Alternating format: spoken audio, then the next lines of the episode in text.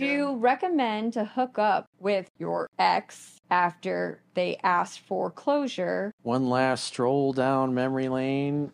So, well, at the end of the day, it's a man's job in the courtship to create an opportunity for sex to happen, to hang out, to have fun, and to hook up while you're hanging out and having fun together. So if it's the girl that is wanting to get together and you asked for closure in the past and she wouldn't give it to you, it's, I mean, quite frankly, as a man, if you got rejected and then that girl, maybe it's a girl he dated and never got to sleep with, but now he's getting a, a second chance to hook up with her.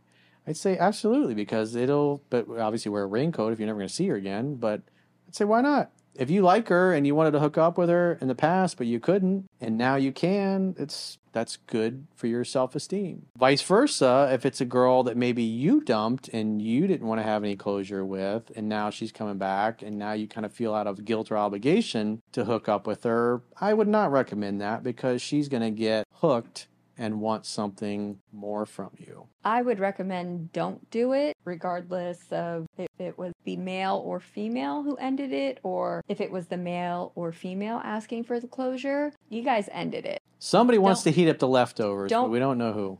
It's, I mean, I feel like um, when that happens, it's you're just going to be rekindling something. And maybe most of the time I feel like it's the woman. One person's going to have more feelings or stronger feelings than the other person because you guys are no longer together. So someone's going to get hurt. There's no point of opening up a can of worms.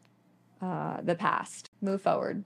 Yeah, the other thing to keep in mind is that rejection breeds obsession. And so assuming he got rejected and didn't get any closure, and then, you know, he's distraught because she ghosted him or what, for whatever reason she's come back in the picture, it's going to feel a lot better to be able to hook up and then be the one to walk away the second time around versus you getting dumped and never having another chance with her again. There's just no point. Just don't do it. Don't do it. I've never had a good experience with that. Yeah, neither have I. I have. Well, that's you, Corey. That's because most of the time I date nice girls.